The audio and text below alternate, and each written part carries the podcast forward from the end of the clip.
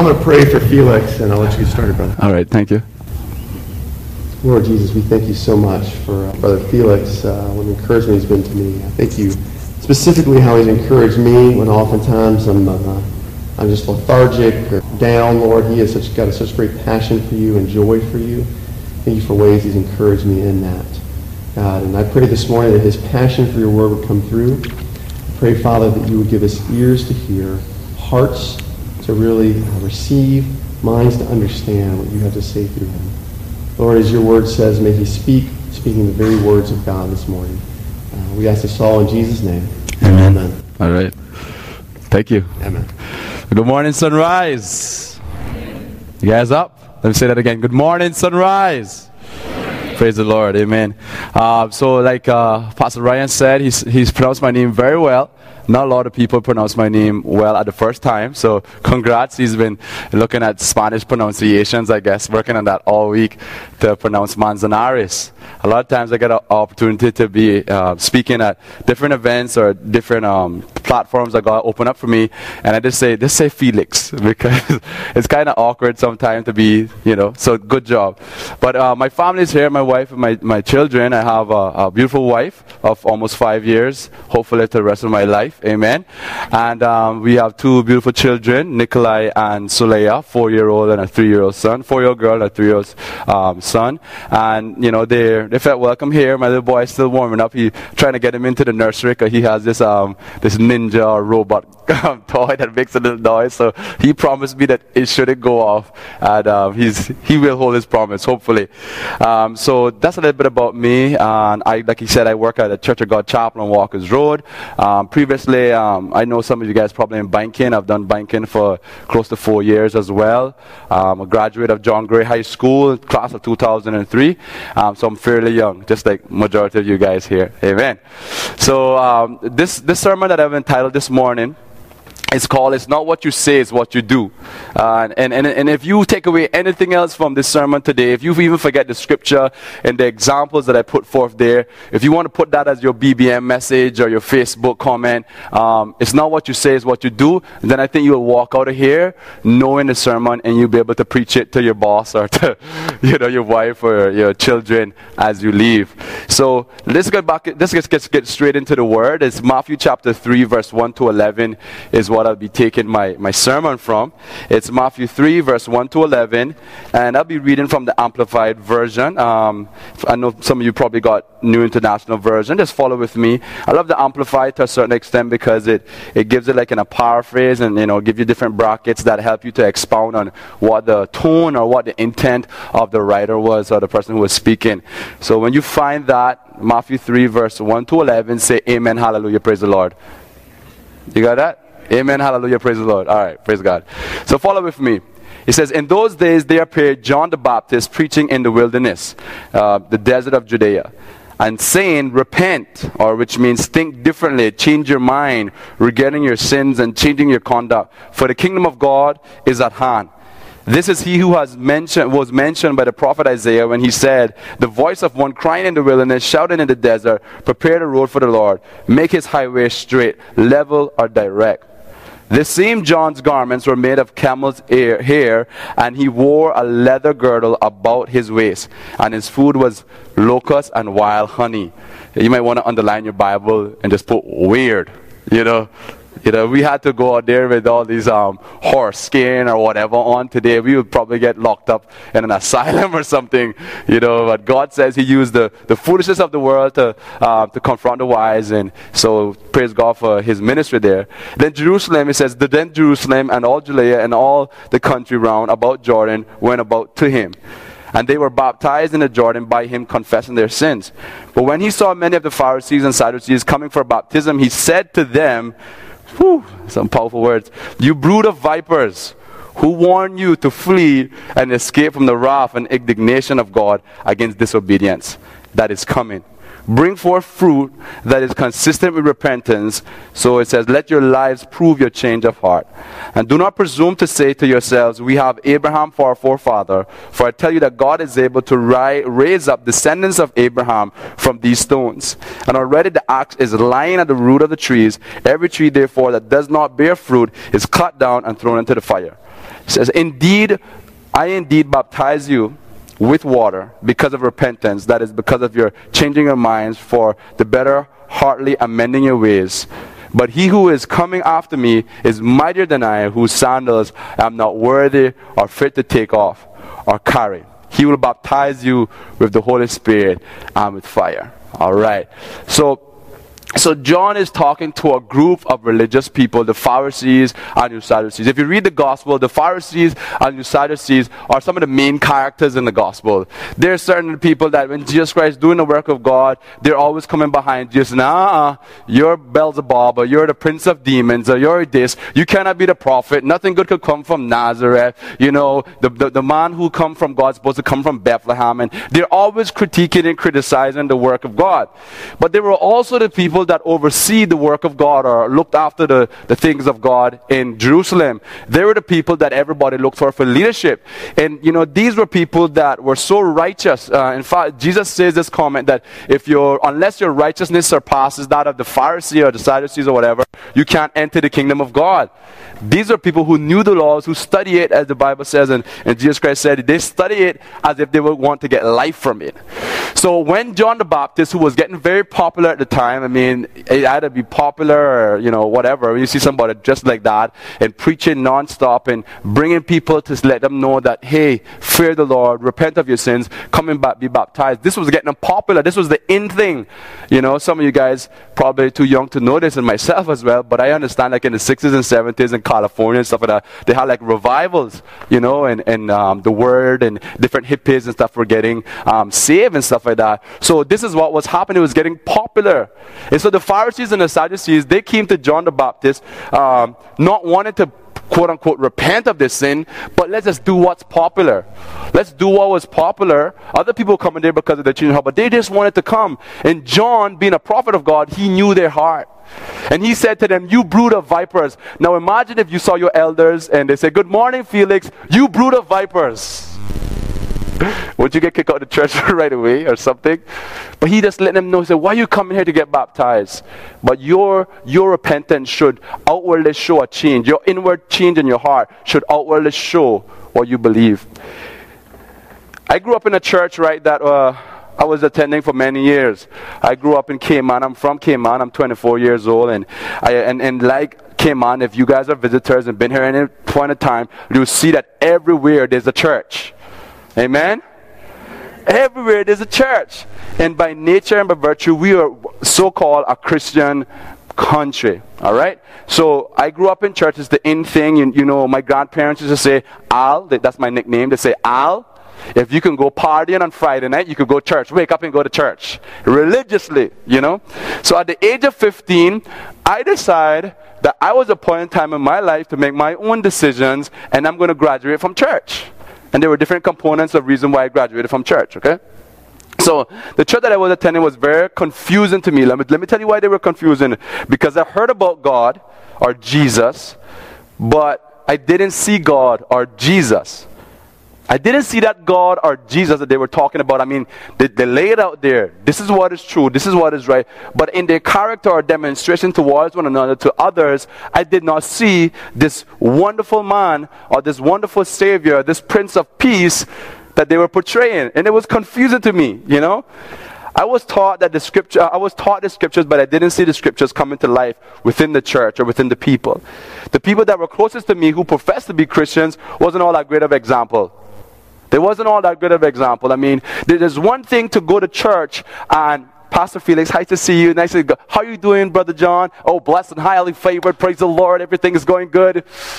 You know, but then the people who go home with Brother John or who's around Brother John really knows Brother John. They get what I'm saying? So I had people in my life that were, praise the Lord, hallelujah, we're doing well. But then I saw them when all the cameras were gone and the lights were out and all the visitors left. And when I saw them, I did not see Christ. And whether, whether we in front publicly or whether we in privately, we should always be who we say we are. And that was confusing to me. So I did what normal people do, and that is this. If that is what being a Christian, this is what you're going to hear famously in our culture. If that is what being a Christian is all about, I don't want anything to do with it. I, I wash my hands of that. Because if, you know, those church people, I don't got nothing about God, and I don't got nothing about God, I don't got nothing against God, but those church people, you, you all hear, you'll hear that if you around out a little while. And so I washed my hands clean and I did whatever 15 or 16 year old boy doing this. I'll go there on Christmas. I'll go there on Mother's Day because my grandmother wanted to win the prize of the most children in church. So I'll go then.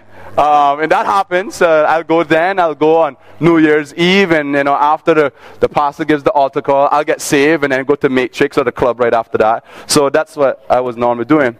So their lifestyles or what I saw them, how I saw them live their lives, really kept me away instead of drawing me closer to God. So, so let's get back to the word a second. In Matthew chapter 3, verse 8, John was speaking to the church of religious people, and this is what he said. He's not saying to the persons that are not righteous or persons that are, do not know God. He's speaking to the church, and he says to the church, bring forth fruit that is consistent with repentance. And in brackets, the Amplified Version says, let your lives prove your change of heart. So why is this so important that our lives are supposed to show our change of heart? This is very important because the way we live either draws people to God or pushes people further away.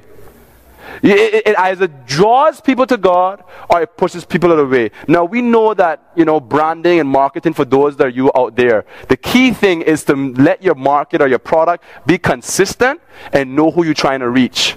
So, so Jesus Christ is the answer or the product that all people should want. But those of us who give out the business cards and market and other billboards for Jesus, we're not consistent with that Jesus. And so when people bite into this thing, they don't get the cream filling. You understand what I'm saying? They do not see that. And so we are saying God is the answer, but then in our lives, we're not showing the answer. So that is a big thing we need to wake up and say, Church, let's get right with God. So let me just tell you a little bit about who I was before I got saved.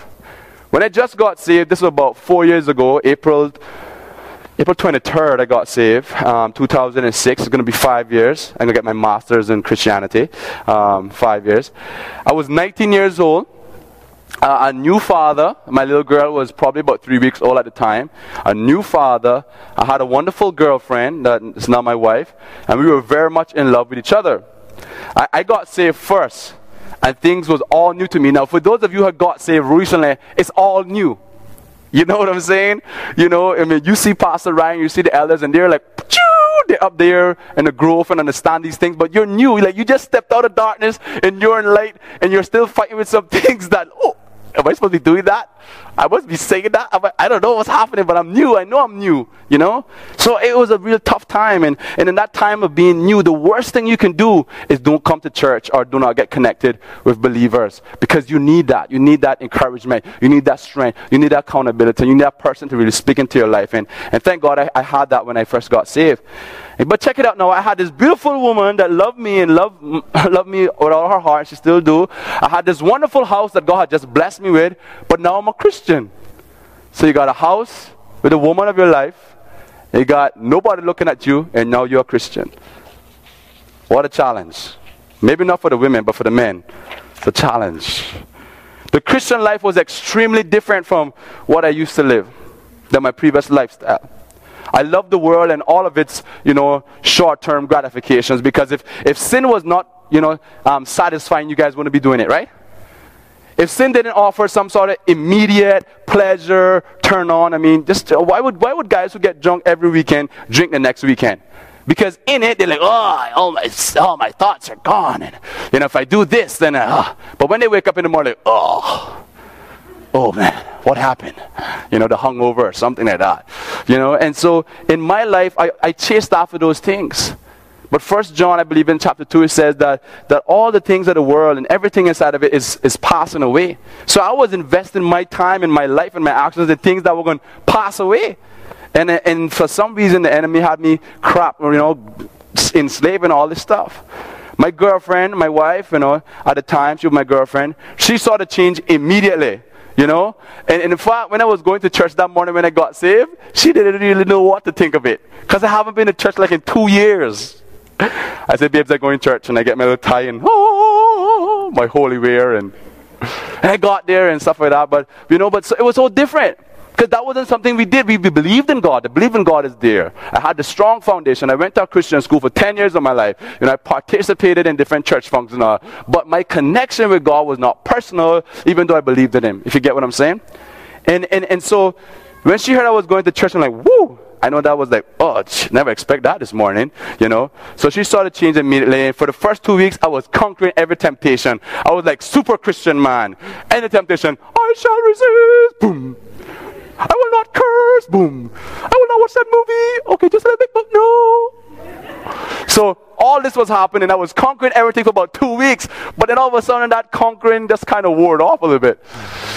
I can't go at that rate every day in my life. I don't know. I mean, you know, different challenges start to pop up and I begin to get weak. But then my walk became inconsistent. And I was seeking, I was seeking God and pleasing God in the morning, praying to Him and giving thanks to Him. And I was leading Bible studies, and my pastor would call me out of the blue and say, uh, We're going to ask the young man that just got saved to say a prayer. And I had no training in prayer nothing. So my prayers probably didn't line up with what he asked me to pray about, but you know, I was doing my best. But in the nighttime, you know, it's like a second Felix came on and this flesh just started to take over. And I started wanting to gratify the desires of my flesh, and I gave in. And, and now that you're a Christian and you used to live in, in, in, in darkness, but now you're in light, now the light inside of you is bearing witness with you that that's no more, that's, that, doesn't, that does not please you anymore. You're a new creature. So I battled, tossed and through from kingdom of darkness, kingdom of light. And all of a sudden, God gave me a vision and He showed me a dream that, that helped me get over this. And He said to me pretty much, he, when I saw Jesus, and, and He's like, I'm weeping for you, bro. I'm crying for you. Every minute, every night, you're, you're going after these things and you're chasing after these things and all that different stuff. And, and, and the enemy is going before me. He's, because the Bible says that the, Satan is the accuser of the brethren. He's saying, ha ha, you see that man just got saved. Ha ha, he can be a child of God and he's doing this. Ha ha, this is pointing all of our faults. And Jesus Christ is, you know, going, pursuing me and say, bro, you don't have to live like that. You can live consistently. You can live overcoming those things because I died for you and I give my spirit on you to overcome that. This was between April and May. At the end of May, God got me on the right path. For a whole month and a half, before we were planning to get married now and all that different stuff, my wife wasn't saved yet. And because of my consistency, because I, I, I, did, I mean, it was hard, but I did everything I can. I prayed 45 minutes on the way to traffic. That was before the bypass, the Linford Pierson bypass was there. You know, I put on sweatpants and did everything I could, you know, and I said, Lord, she's your daughter. I'm going to bless her. Amen. You know, different things like that, you know. Did all those different things. And two weeks before we got married in July, my wife came to the Lord. Now, had I continued back and forth in darkness, back and forth, back and forth, she probably wouldn't be here she probably wouldn't be in Christ. And I'm trying to tell you this because the big picture is that imagine if you and I came clean with God. And said, God, it's not like God, this, all this stuff don't surprise him, you know. The Bible says that he's in heaven, enthroned in heaven, looking down on the hearts and thoughts of man. He knows our very thoughts before they even come out. So this is not surprising to him. We would think that we can guard it. But God is saying, come clean with me. Because my, my character is love, bro. Even if I have to correct you, it's out of love. And if I have to encourage you, I will. And I came clean with God, and that was, well, that was really helped me. Acknowledging my inconsistency, acknowledging the fact that, you know, God, you died for me, and, and I don't understand what I'm supposed to do, but I know I'm not supposed to be doing that, but Lord, just help me in my weaknesses.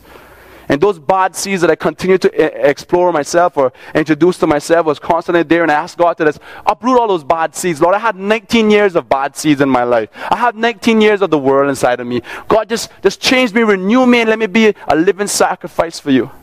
Imagine if we were to do that. You know, you know what hurt me the most uh, through my process? That the very person or the very people that I hated or pushed out of my life was the very person I was becoming. I was becoming that that Christian in the light and that Christian in darkness. And you know what hurt me? Is that there's so many people that still doing that.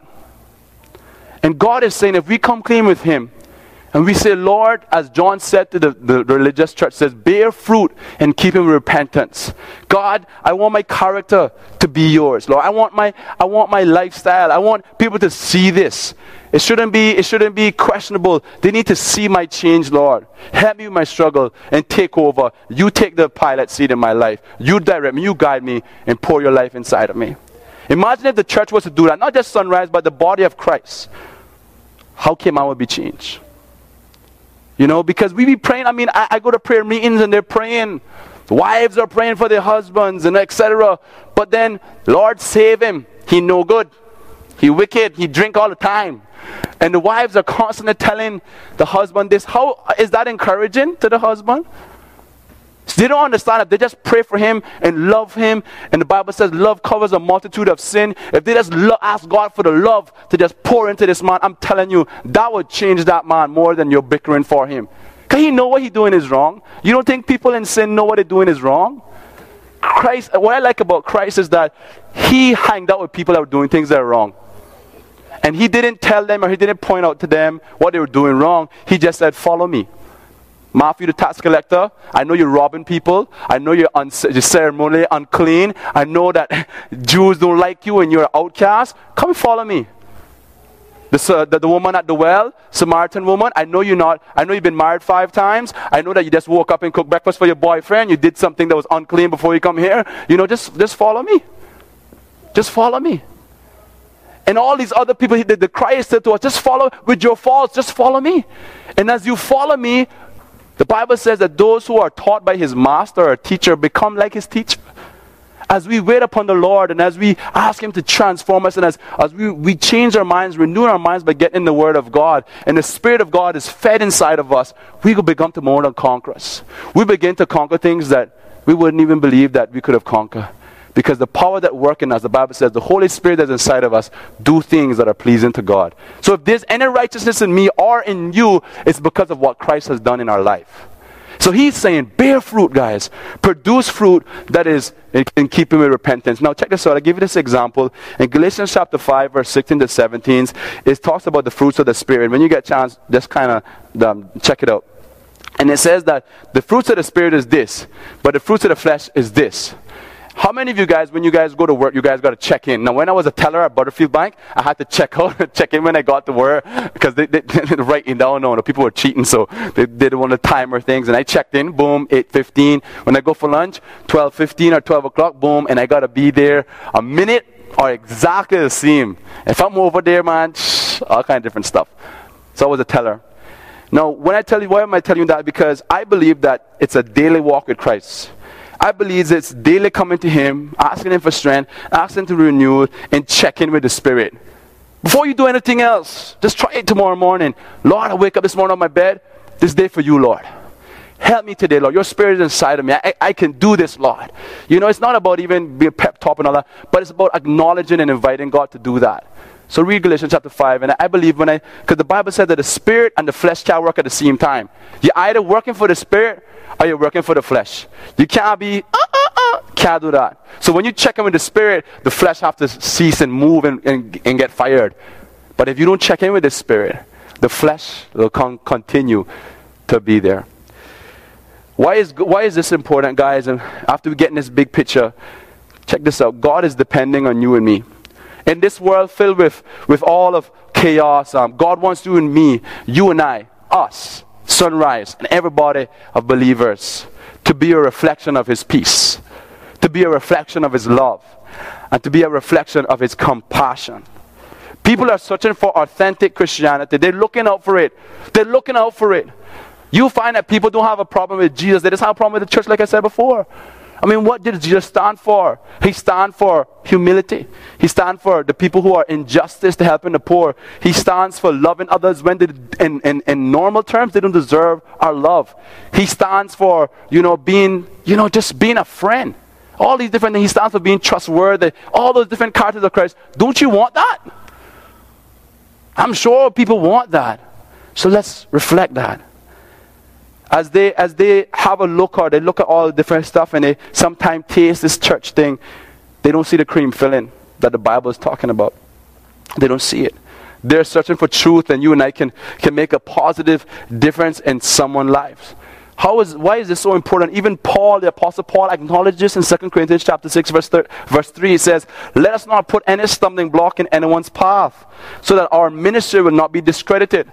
So if we working as a church and we're, we're, we're working as a church or our, ministry and we're pushing through and reaching people, but in our own camp, in our own personal life, there are many stumbling blocks that Pastor Ryan don't know. The elders don't know. But the man that you're trying to reach, no.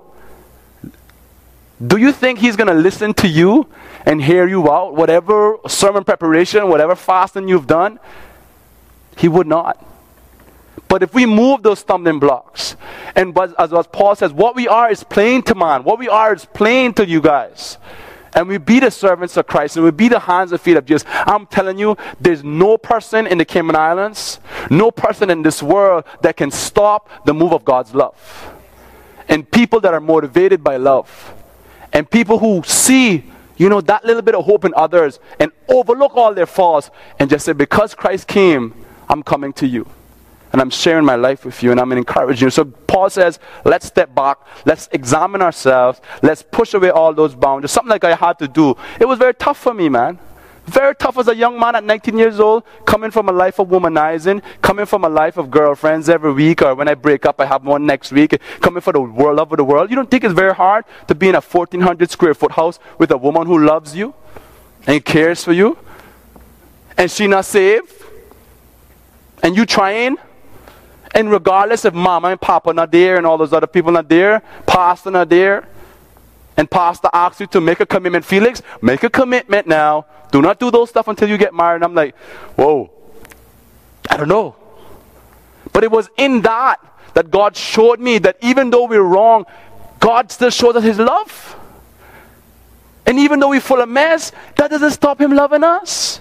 And when I woke up to the fact that God, for my sake and for the sake of what you want to do through me, let me be transparent. Wash me in your blood. Give me your grace. Help me in my weaknesses, oh God. Let me overcome this. Boom. Since then, my mom has become a Christian. And they all, they, they're all enjoying the life of Christ. Since then, friends, and I have people who email me on Facebook. You know, they don't, they didn't even go to my church.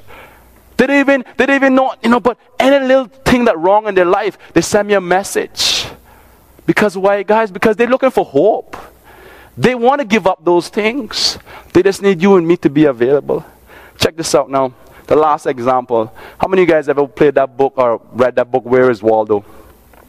Amen. You guys bought it for your kids, or as kids, we probably watched it and, and played it or whatever. Now, where is Waldo? And Waldo normally has, like, you know, he'll dress up in similar clothes and he'll wear a certain belt or a red and he'll have a hat on. And they put a big picture of the real Waldo that they're looking for. And then, in the midst of all these different Waldos, in the midst of all these different things, you got to find the real one. But, guys, check this out. The world is full of religions and ways of life and philosophies of quote unquote great leaders. And God has sent His Son. And He says, This is the true Savior. Here's Him on the page. In the midst of Buddha, in the midst of Hindu, in the midst of all these other religions, in the midst of all these other beliefs and secular humanism and all that different stuff, in the midst of all of that, I want you to find Him.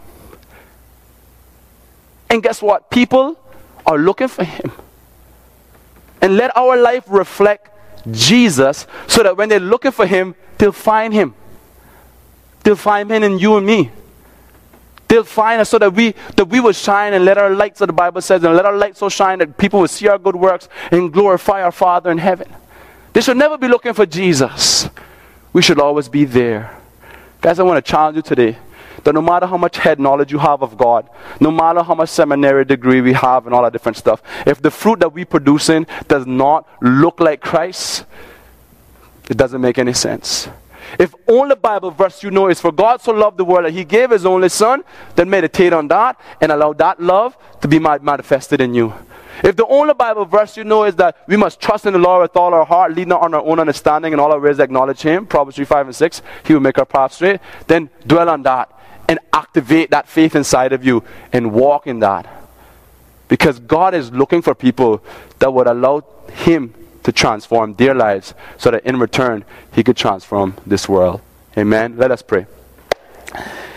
Heavenly Father, we thank you, Lord, for this word. We thank you for encouragement from your word, Lord. You said that faith comes from hearing and hearing from the word of God. And Lord, I pray that in this church, oh God, and the believers that you have planted here, and people who are thinking about making that commitment, Lord, may something I said that you've encouraged me to say, Lord, in your spirit, oh God, I know that your spirit is working in the background, touching their lives, encouraging them, Lord. May they be drawn to you today.